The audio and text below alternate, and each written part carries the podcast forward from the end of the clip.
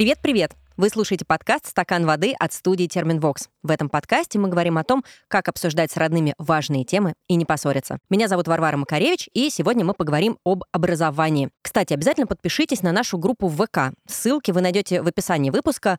Мы там выкладываем не вошедшие в подкаст истории, немножко бэкстейджа и самые яркие цитаты гостей. Сегодня, думаю, их будет много, ведь ко мне в гости пришел педагог Дима Зицер. Дима, привет. Давай попробуем разобраться. Мне кажется, что для того, чтобы понимать, как работает образование, вообще вся эта система, нужно понимать, кто ее формирует. И я предполагаю, что это люди 40-50 лет, поколение, которое выросло во время позднего Советского Союза, и их, соответственно, готовила как раз-таки советская система образования. Как бы ты описал, каких людей эта система готовила? Вот какие люди были на выходе? Э, значит, ну давай начнем сначала. Ты задаешь вопрос, кто формирует систему образования, и сама на него отвечаешь. Я совершенно не уверен, что я с тобой согласен просто. Можно поспорить, это будет прекрасно. А я даже спорить не буду, я просто скажу, что я про это думаю. Этот вопрос делится на два подвопроса, как бы. Кто должен ее формировать? И кто ее формирует де-факто. Должны ее формировать мы с тобой. Хотелось бы. Хотелось бы формируй, Варь. Это, ты знаешь, это вот это, так сказать, да, со мной трудно работает.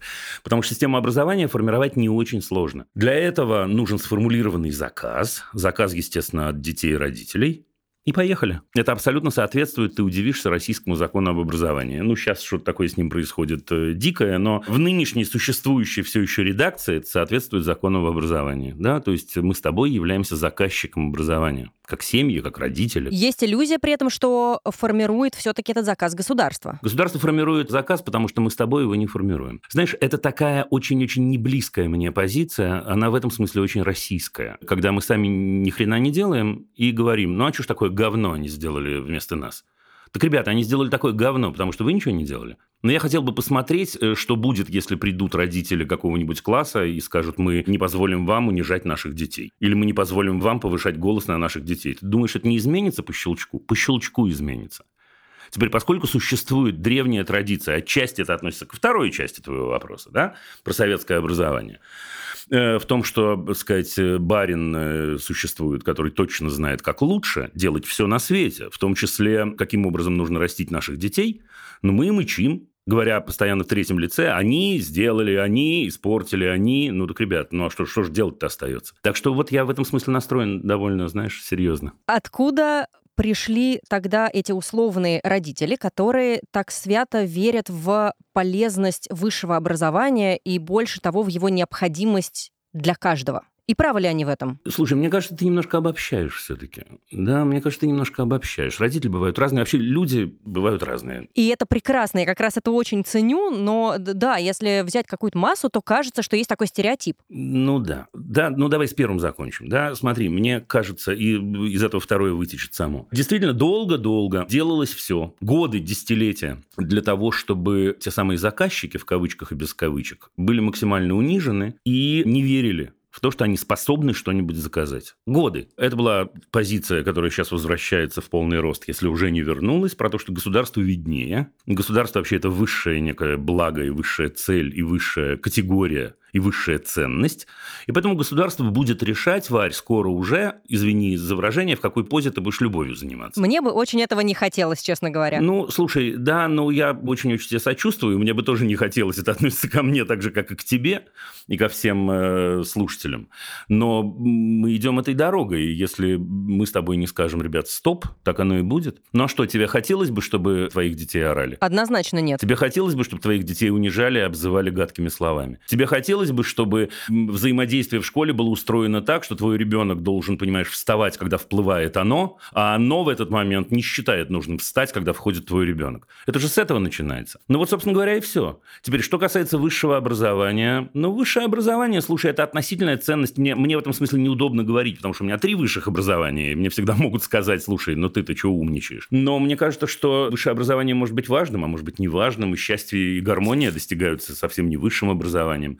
Почему родители так считают? Так потому же, потому что им сказали, что они родители вождь дрожащие, как Федор Михайлович нас учит. И ничего они сами не соображают. Вот и все. Это такая ценность, ну слушай, ценность, э, если хочешь, э, первой половины прошлого века. Я при этом не хочу ничего плохого сказать о высшем образовании. Слушай, я работаю с высшим образованием, так сказать, и сам внутри. Ну вот. Но интересно же, моя мысль такая, что, наверное, нашим условным родителям, когда они были подростками, точно так же не нравилось, когда им навязывают, на кого пойти учиться или куда пойти учиться, но при этом почему-то превращаясь в родителей, многие, не буду говорить все, не будем обобщать, идут этой дорогой и рассказывают своему ребенку, какую специальность ему нужно выбрать. Зачем и откуда они э, берут мысли, что так надо сделать? Слушай, ну это очень простой вопрос с одной стороны, а с другой стороны это одна из главных тем в том, чем я занимаюсь. Это модели. Вот смотри, давай я очень просто это объясню. Если ты, особенно находясь в юном возрасте, несколько раз повторила одно и то же действие или действие повторили определенное по отношению к тебе, ты к нему, говоря простым языком привыкла. И оно постепенно становится, ну вот вторая натура, когда-то у меня такая статья была, да, а, это становится как бы частью твоей личности. И поэтому действительно, что ты думаешь, это не только в России, это во всем мире, да, подавляющее большинство молодых людей в возрасте 14 лет приблизительно говорят, я никогда не буду воспитывать своих детей, так воспитывали меня. Ну и 10 лет ты говоришь, куда это все девается? А девается это все вот куда. Значит, действительно есть модель, которую мы автоматически воспроизводим, можно ли ее не воспроизводить? Можно, конечно. Да, для этого нужно включать рефлексию, включать анализ включать ну, некоторые такие навыки определенные, которыми довольно легко э, овладеть, между прочим. Так что вот, это не то, что родители наши с тобой дурачки. Да? Нет, они не дурачки совсем, но их учили, как это в «Драконе» Евгения Шварца, понимаешь? Учили. Мы в одном из последних выпусков разговаривали с литературным критиком Константином Мильчиным, и в том числе, естественно, речь зашла про школьную программу по литературе, а, и он сказал, что она практически никак не изменилась за последние 30 лет. На За последние взгляд, 70 она почти никак не изменилась, слушайте, да? Там были небольшие да? добавления ну, да. в нее, угу. но отсюда у меня вопрос к тебе. А менялась ли как-то система образования? Чем сегодня система образования российская принципиально отличается от той э, хваленой советской системы, которую многие вспоминают с таким придыханием? Слушай, ну, во-первых, давай, я не знаю, знаешь ты это обо мне или нет, я училка литературы вообще-то. Это прекрасно. Да, в одной из своих ипостасей. Я детей учу, да, значит, соответственно, с точки зрения литературы я хочу только поддержать вот тот тезис, который прозвучал. Это правда. Другое дело, опять-таки, это правда, но учителю никто не мешает. Вот, Варь, никто не мешает изучать определенные произведения, дополнительно, не дополнительно, он может называть как угодно. Да, изучать, я не знаю, современную поэзию, рэп, там, короче говоря, спокойно.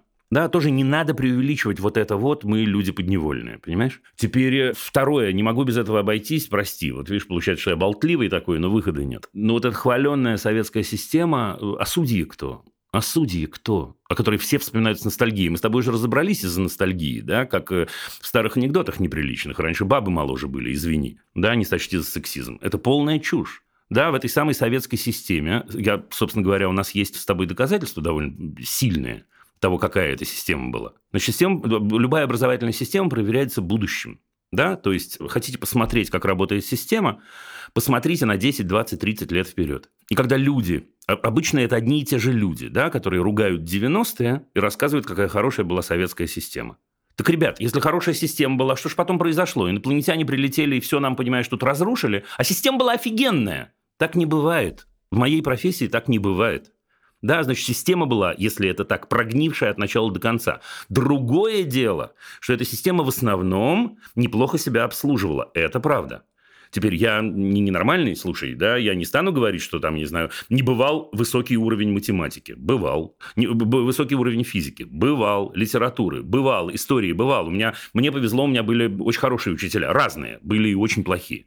Но были очень хорошие. Но это нельзя было ввести в одну единую систему. Теперь вот эти все постоянные разговоры о том, как специалисты в 70-е и 80-е годы попадали, не знаю, в Соединенные Штаты, их там отрывали с руками – Ребята отрывали с руками максимум 10%. Расслабьтесь. Да, это просто неправда. Это миф. И миф очень-очень противный, да, потому что вот эта вот ностальгическая такая, в плохом смысле слова, ностальгическая история не дает возможности заниматься тем, что происходит сегодня, и идти вперед, и менять, и послушать детей, между прочим, и удивиться, вау, пока мы консервировали систему, они так изменились, как-то как прикольно, прям удивительно. И вообще-то у них есть какие-то свои э, желания и умозаключения, как и что делать. И представления, и музыку они слушают, между прочим, которую училки в глаза не, не, не видели и в уши не слышали, понимаешь? И много чего происходит. Так что нет, это миф, миф, стопроцентный миф. Могу попросить тебя описать коротко людей, которых растила советская система, и людей, которых растит современная система образования? Ты знаешь, ты можешь меня попросить, я не думаю, что я справлюсь с этой задачей. Я могу попробовать. Тоже не будем преувеличивать с тобой принцип системности, потому что как человек растет и каким он вырастает, зависит от множества факторов. И школа тут вообще-то,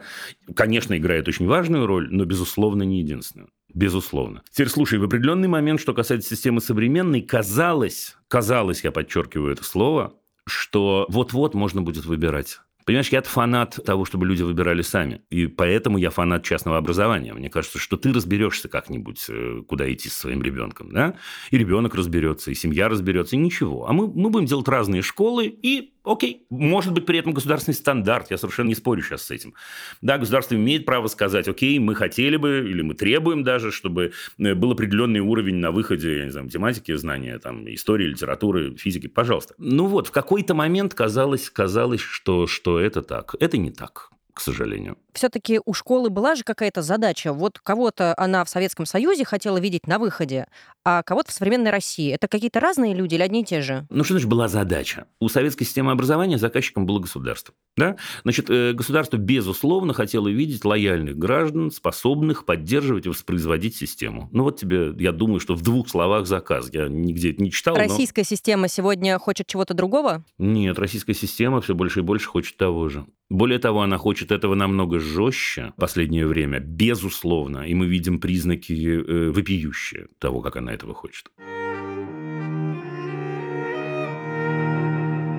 Я как раз как э, будущая мама, у меня, правда, в запасе еще примерно 6,5 лет есть, но я уже задумываюсь о выборе школы, о том, как ее надо будет выбирать. И, пожалуй, для меня сегодня в том, что происходит, есть один тревожный звоночек. Это попытка унифицировать историю а, и рассказать, как мой ребенок правильно должен любить родину. Ты это видишь как большую проблему или есть вещи и пострашнее в современной школе? Ты имеешь в виду, является ли э, унифицирование истории главной проблемой? Да. Является очень серьезной проблемой, потому потому что нету никакого отдельного унифицирования истории, есть э, попытка ввести вот эту самую единую шкалу ну, единомыслие, если хочешь. И поверь мне, сейчас это относится к истории, завтра это будет к литературе, между прочим, все больше и больше. Да, завтра это будет относиться к физике, мы это видели. И генетика, как ее называли, не помню, в начале 50-х, что она там была, проститутка западная или что там, как наука, да, не помню. Почему э, так сложилось, что многие не буду говорить все, идут в университет э, ради мамы и папы, может быть, ради одобрения общества какого-то. Откуда вот это желание угодить, а не следовать своим желаниям? Эта система тоже так построила?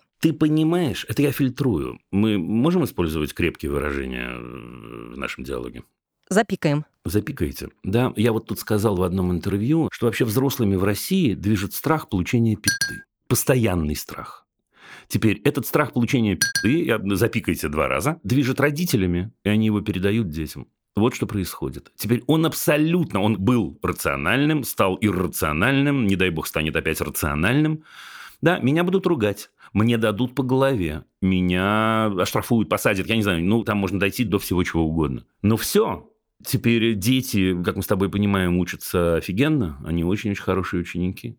Очень-очень. И поэтому э, к этому самому возрасту прекрасному, что мы говорим, 17-18 лет, они уже хорошо знают этот принцип, который сформулирован в фильме «Покровские ворота» старым-старым, да, живут не для радости, а для совести. Ха-ха-ха.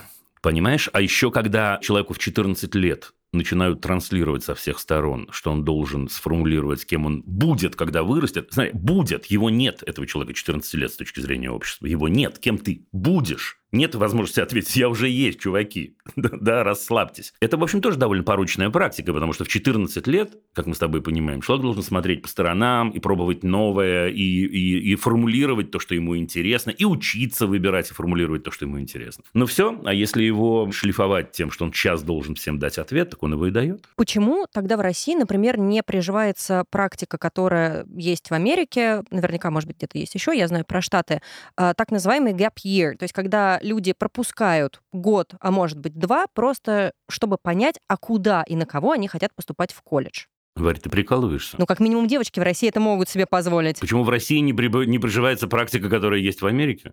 Ты сейчас вот хочешь повторить свой вопрос и услышать его абсурдность? Ну, давай. Э, я, да, все-таки буду стоять на своем. Я понимаю, почему у мальчиков э, такая возможность есть не всегда Ну почему бы девочкам не поступать? А зачем? Как раз, чтобы посмотреть, что ты хочешь, что тебе нравится, что тебе интересно. Нельзя смотреть, Возвращаемся что ты хочешь. к пункту Варь, нельзя смотреть, что ты хочешь. Это запрет. Ну, конечно.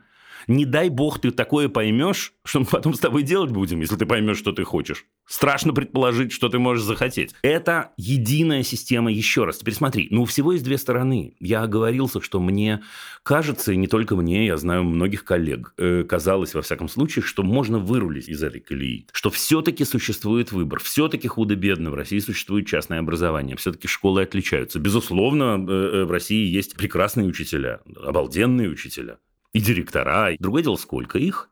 И другое дело, что этот выбор, он скукоживается, как шагреневая кожа, понимаешь? И это проблема. Ну, ну, мне кажется, что действительно ответ очевиден. Чем меньше в сегодняшней системе координат у человека будет выбор, тем лучше. Вот так, такой циничный принцип, к сожалению. Не могу не использовать э, эту возможность э, и похвастаться тем, что у меня э, за первое высшее образование красный диплом. Но я это рассказываю не просто так. Он появился просто сам собой. Меня не заставляли родители, никому не были интересны мои оценки, слава богу. Меня не пушили, чтобы я его получала. Просто я его получила.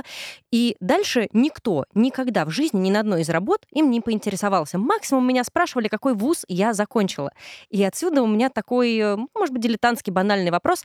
Зачем вообще тогда высшее образование? Никто им никогда потом не интересуется. Ну, если ты не технарь. Окей, давай вот их в сторону, наверное, поставим. Слушай, в твоей системе координат понятия не имею, зачем высшее образование. Мне вообще кажется, что образование мы получаем совсем не для того, чтобы кто-нибудь им когда-нибудь поинтересовался. Мне кажется, это совсем другое целеполагание. Мне кажется, что человек учится, потому что ему прикольно.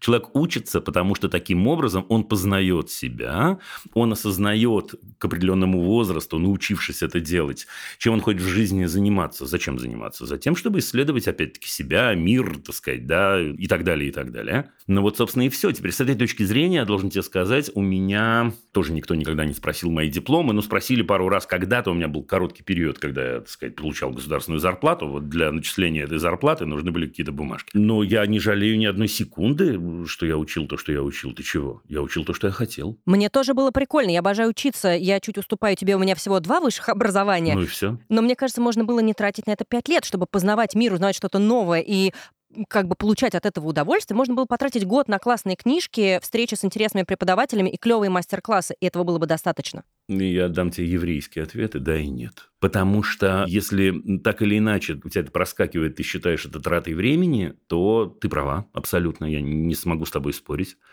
Ну, вообще-то, не знаю, вот это то, что я своим детям советую, и своим личным, и своим ученикам. Ребята, идите учиться туда, где вам будет прикольно учиться, прикольно тусоваться, где хорошая компания, где...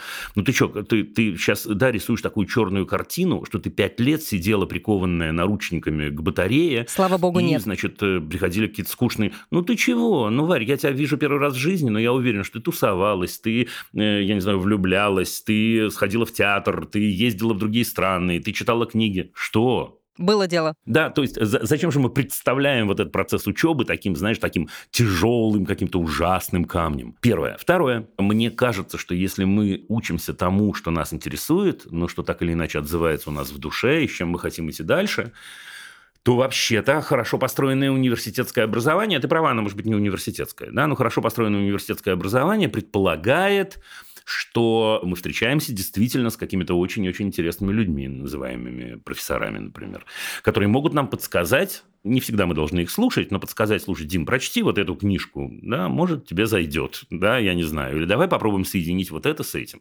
Второе. Третье.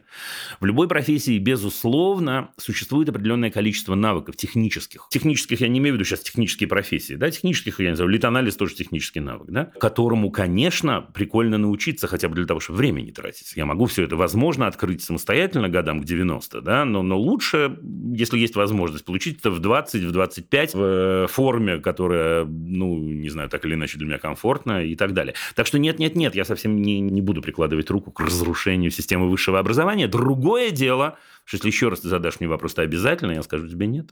Нет. Не буду больше его задавать, но сейчас я поставлю тебе аудио от нашей подписчицы. Она начинает свою историю с того, что ее мама закрывала в туалете, чтобы она читала книжки, потому что иначе, видимо, никак заставить ее не получалось. Мгм. И вот дальше она продолжает свою историю. Сейчас я тебе ее поставлю. Давай. Но в ее детстве ее мама ей даже не позволяла читать книжки, потому что книжки вы должны в школе читать, а сейчас нужно много работы сделать. И у них не было на это времени. Читать можно было действительно где-то или зимой, когда не надо работать в огороде там или помогать по хозяйству. И вот к образованию отношение было такое же, мне кажется, потому что а, у бабушки моей было два или четыре класса всего после войны. И было какое-то давление, что когда появилась у всех возможность э, учиться, то нужно было учиться, что теперь твое обязательство как ребенка, да, ты не помогаешь по хозяйству, ты не делаешь домашнюю работу, но тогда будь добр, э, отплачивай этим, приноси хорошие оценки и обязательно поступи в ВУЗ, и обязательно стань достойным человеком. Нельзя стать достойным человеком, если ты не образован. В связи с этим хотела задать вопрос, а сейчас какая ситуация? Считается ли действительно в каком-то массовом сознании и действительно ли в реальности, а не в сознании, образование привилегией? Или это твой выбор, и только ты решаешь, что с этим делать, э, куда идти? Mm. Ну что, отвечать? Отвечать. Привилегия или выбор? Слушай, ну, во-первых, я не, не, не возьму себе ответственность за массовое сознание, так называемое. Да, и вообще, мне кажется, что подобные формулировки, они душат нас. Нет никакого массового сознания, ребята. Да, также общество, вот это массовое сознание, спокойно. Нам бы с самими разобраться, с самими собой. Я могу только совет дать. Я понятия не имею, что думает то самое общество. Ну, могу дать совет. Я думаю, что подписчица будет благодарна за совет. Давай. Ну, мне кажется, надо прислушиваться к себе. Нужно, нужно э, анализировать анализировать, что ты хочешь, нужно задавать себе вопросы, и нужно железно идти учиться туда или идти заниматься тем, что тебя развивает, что для тебя комфортно, что тебе... Вот я сказал уже это слово прикольно, я несколько раз его произнес, но потому что оно очень-очень точное, несмотря на то, что это сленг очень-очень точное. Вот то, что тебе прикольно. И это могут быть самые неожиданные, самые странные вещи. Вот самые-самые-самые. Знаете, да, иногда бывает у меня такое, там кто-нибудь говорит, о, Дима, у меня ребенок ничего не хочет, э, значит, делать. Я говорю, он ничего не хочет делать, он не хочет делать то, что вы бы хотели, чтобы он хотел. Это вообще, да, совершенно другая категория. Мы все что-то хотим делать, и мы все что-то делаем. И в этом смысле поймать за хвост собственный интерес – это очень крутая задача. Кстати, не очень сложная но очень-очень интересная и увлекательная. Поймали и пошли учиться. Я сама преподаю, в том числе на курсах журналистики для подростков. И в начале года я их, естественно, спрашиваю, ребята, зачем вы пришли? Что вы хотите получить от этого курса? Примерно треть ответов, ну, у меня родители оплатили, и вот я тут сижу. И дальше угу. подросток отбывает номер, а я как могу его мотивирую. Что делать, если родитель не принимает выбор своего ребенка или, может быть, даже не интересуется им? Вот какие здесь шаги кто должен предпринять? Что кому делать? Что делать родителям и что делать подросткам? Нет, родителям в этот момент, слушай, родители, которые не принимают выбор своего ребенка, к нам с тобой не обратятся. Мы с тобой понимаем? К сожалению. Ну все, поэтому это отпало само собой. Выбор мы имеем в виду, когда человек заканчивает школу и хочет идти куда-то учиться, да, вот этот выбор. Этот выбор или даже выбор э, в девятом классе, когда вроде тебя надо куда-то отправить, чем-то заниматься, а ты 15-летний ничем не хочешь заниматься. Ты хочешь с друзьями гулять во дворе и в кино ходить. Не бывает такого, Варя. Хочется спросить, как в фильме «Буратино», кто вас воспитывал? Но нельзя о людях говорить, что они ничего не хотят делать. Так не бывает. Это просто неправда. Это расчеловечивание. Вот я серьезно тебе говорю. Значит, просто не нашли, что им нравится еще пока? Они не нашли. Они не нашли. Просто то, что они хотят делать, не устраивает взрослых. Человек, про которого взрослые говорят, он ничего не хочет делать, они довели его до состояния, например, да, что он отключается, вот так сказать, верно от любых точек собственного интереса.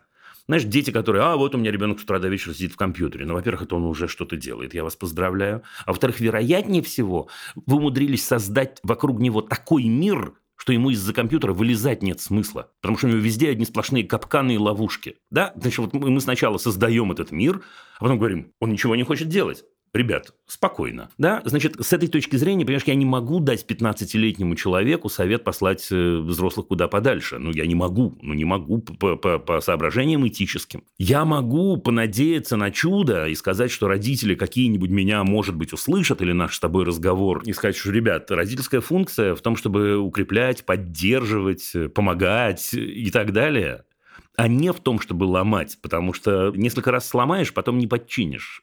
Вот есть такой очень-очень важный момент. И главное, что если мы человека бьем по рукам, когда он говорит, я не знаю, в 15 лет я хочу заниматься вот этим, Мы его раз ударили, два ударили, три ударили, потом не стоит удивляться, э, и задавать вопросы, а что это он, как унылое говно, понимаешь, поплыл в университет, который ему мама сказала. Ну как, в смысле? Чему учили, тому и научили, главный принцип педагогики. Мне кажется, что еще одна важная тема, субъективное мое мнение, это то, что для многих очень важны оценки их детей. Такое ощущение, что им совершенно неинтересно, что человек реально выучил или запомнил, или чем он поинтересовался в школе, а главное, чтобы он принес вот эту злосчастную пятерку. Что ты вообще думаешь про систему оценок? Должна ли она быть другой и должна ли она быть вообще? Ну, ты прям, ты начинаешь сейчас разговор на, на несколько часов. У нас нет столько времени, придется краткое содержание. У нас нет столько времени. Ну, тогда краткое содержание. Во-первых, я советую, извини за пиар, за самый пиар, прочесть мою статью, которая называется «Изнасилование на пятерку». Это, во-первых, которая часть книги «Любить нельзя воспитывать». А во-вторых, если в двух словах, ну, в двух словах нет, конечно, оценочная система губит интерес, безусловно. В любой форме оценочная система губит интерес. Ты если коротко, ну так, на одной ноге. Да, ничего хорошего в этом нет. Почему родители это поддерживают? Ну, тоже по той же причине, которую мы с тобой озвучили в начале. Ну, их так научили, их так приучили. Они не могут э, представить себе, что может быть иначе. Э, если кто-то сомневается в, в, в пагубности оценочной системы, я могу предложить вам эксперимент из той же статьи, между прочим. Пожалуйста, введите оценочную систему в взаимоотношениях с партнером на сутки. И через сутки... Отношения закончатся. партнерские отношения развалятся. Конечно. Конечно, дорогая, тебе за сегодняшний вечер троечка с минусом. Да, дорогой, такой, ну, секс могу, не знаю, трояк натянуть, да, ну, может быть, с прицепом. Ну что? Это все. Да, люди так не общаются. На самом деле ты абсолютно права. Мы учимся, потому что мне важно, потому что я открываю что-то про себя и про окружающий мир. Как только мне за это ставят оценку, да, меня начинают учить тому, что учатся не для этого. Да, теперь кто-нибудь скажет, Дима, ну нужна обратная связь, так обратная связь нужна, ну люди про все умеют разговаривать. Можно же просто спросить. Да, и про любовь умеют разговаривать, и про... и просто поговорить просто вернуть в этом, в этом смысл учительской профессии. Да, что я могу донести свою мысль, что я могу укрепить человека, что мы можем с ним э, вместе поставить какие-то новые задачи и идти вперед. Но скажи мне на милость, почему в этот момент его нужно глушить, я не знаю, пятеркой, четверкой, тройкой или двойкой? Ну почему? Э, ну это длинная, слушай, очень-очень печальная история она за одну секунду не меняется, хотя тоже вот еще недавно у меня была иллюзия, что это меняется. Не уверен. В мире меняется очень сильно сейчас. Хочу тебе еще одну историю поставить, э, где как раз, э, в общем, речь про тот же самый контроль, но просто, может быть, немножко в другом ключе. Хорошо. Когда я собиралась поступать в университет, эм, родители не спрашивали меня, кем бы я хотела быть, и как это часто бывает с подростками, я сама не очень понимала, чем хочу заниматься по жизни. И тогда родители сказали, что есть два базовых образования, экономическое и юридическое, получи одно из них, и все дороги в мире тебе открыты. А, я получила юридическое образование, а, юристом проработала год, а, и, собственно, сейчас работаю совершенно по другой специальности, и теперь вот я сама мама, и хотелось бы услышать совет. Я тоже, естественно, как э, человек современный, э, как мне кажется, понимаю, какое образование лучше дать моему ребенку, но стоит ли родителям вмешиваться вообще или дать ребенку свободу и право выбора в жизни? Мне кажется, я примерно знаю, что ты ответишь, но я хочу, чтобы это ты сказал. Значит, во-первых, мне не близка позиция дать ребенку решать самому или решать за него. Э, ребят, вас, вот я сейчас обращаюсь к слушательнице твоей, вас, скорее всего, с ребенком связывают отношения любви. Я, во всяком случае, надеюсь для вас очень-очень сильно. Поэтому помимо позиции «пшел вон, решай сам» или «заткнись, решать буду я», знаете, есть очень-очень много еще зон внутри, между двумя этими крайностями. Я думаю, что вы нужны вашему сыну. Я думаю, что вы можете дать ему прекрасный совет. Я думаю, что вы можете опять-таки ему помочь, укрепить, поддержать и так далее, но поддержать в том, безусловно, что решает он. Да, и одна из задач, если я могу вам подсказывать, простите, да, но одна из, или советовать, одна из задач, на мой взгляд, которая перед вами стоит или перед нами стоит, это э, действительно, как бы это сказать, давать возможность человеку выбирать.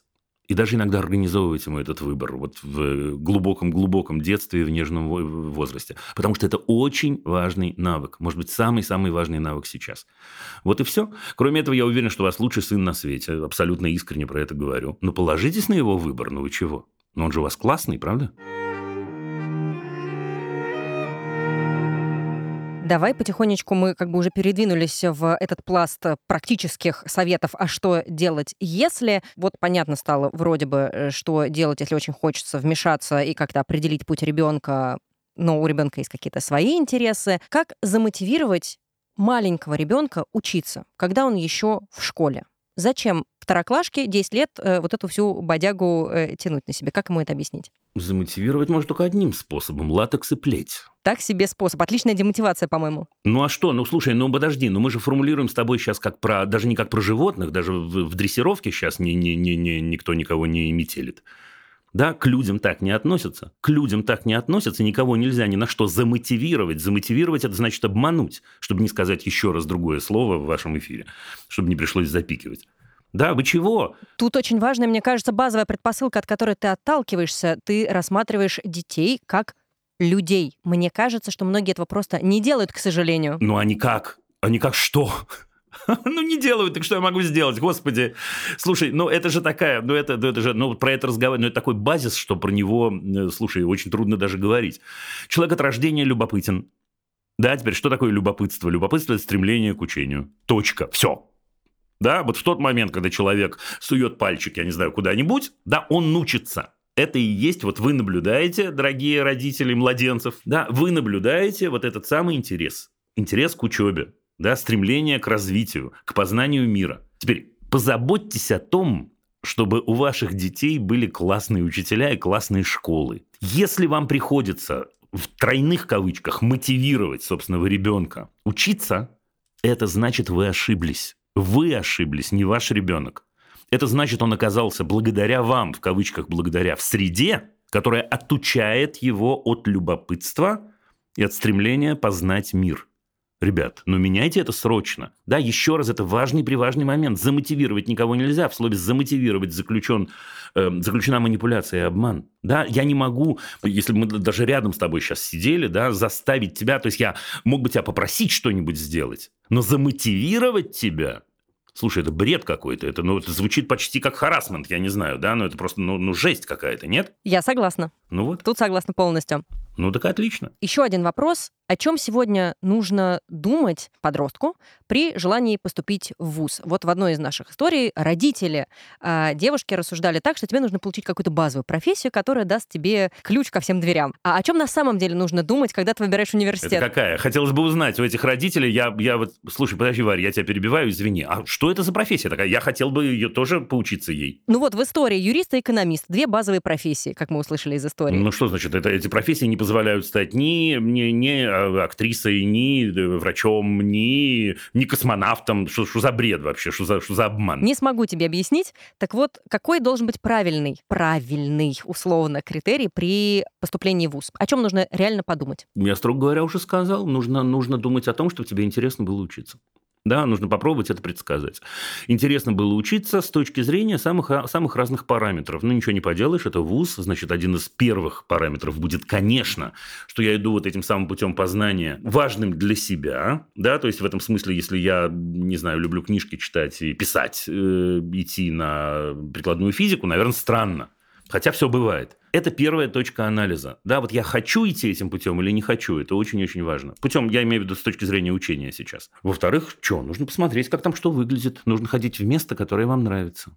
Да, если это выглядит как общественный туалет, например, в этом вузе учиться не нужно. Я тут был недавно, не, не, не буду называть даже. Да, позвали меня в э, один университет в городе Петербурге встретиться с студентами. Я встретился с студентами, да, но это сарай, это такой позор, государственный, естественно. Хорошо, Дим, тогда самый последний вопрос, просто чтобы зафиксировать. Поскольку мы здесь говорим про отношения детей и родителей, как взрослому ребенку, абитуриенту поговорить со своими родителями про образование? Какие, может быть, аргументы использовать? В смысле? Что в этом разговоре стоит сделать? Я не понял. Они хотят меня отправлять на юриста, а я хочу быть иллюстратором. Иди в иллюстраторы, старик. Отличный совет. Не о чем тут разговаривать. Если они хотят тебя отправить, значит, они в твоем возрасте считают тебя дальним багажом. Отправить они тебя хотят. Да, это расчеловечивание опять. Ты понимаешь, ты прости, что я все время как бы придираюсь к словам. Но вот по одному из своих высших образований я филолог, помимо всего прочего. Да? Язык отражает на самом деле то, как мы живем. На 100%. Отправить они его хотят. Отправить. Да, молодого человека, не знаю, 18 лет они хотят отправить, а он не отправится. Не о чем тут разговаривать. Это прекрасно. Давай э, на этом завершим нашу беседу. Я бы хотела, чтобы она длилась вечно, конечно, но, увы, это невозможно. Спасибо тебе большое за этот разговор. Я очень надеюсь, что э, многие родители и что многие молодые люди нас э, тоже сегодня услышат и сделают какие-то выводы из всех твоих советов. Спасибо тебе большое. Вообще-то они могут прийти в программу «Любить нельзя воспитывать», на самом деле, каждую неделю, которая абсолютно практическая. Каждую неделю, действительно, в прямом эфире мы про это разговариваем. Вот ровно про это. Так что милости просим. Да, я это наблюдала э, несколько раз. Да, приходите к Диме. Дима, спасибо тебе огромное. Пока-пока.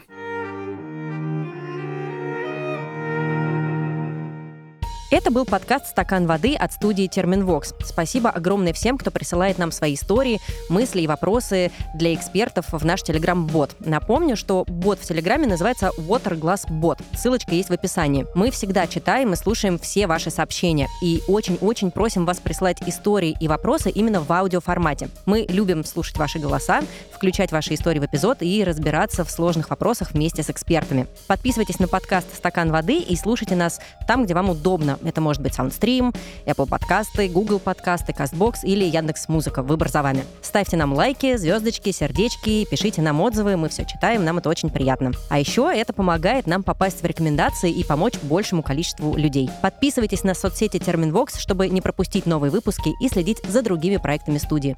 И, пожалуйста, не забывайте пить водичку. Пока-пока. Над подкастом работали ведущая Варвара Макаревич, звукорежиссер Александр Павлов, продюсер и редактор Глеб Фадеев, дизайнер Елизавета Семенова, автор джингла Полина Бирюкова.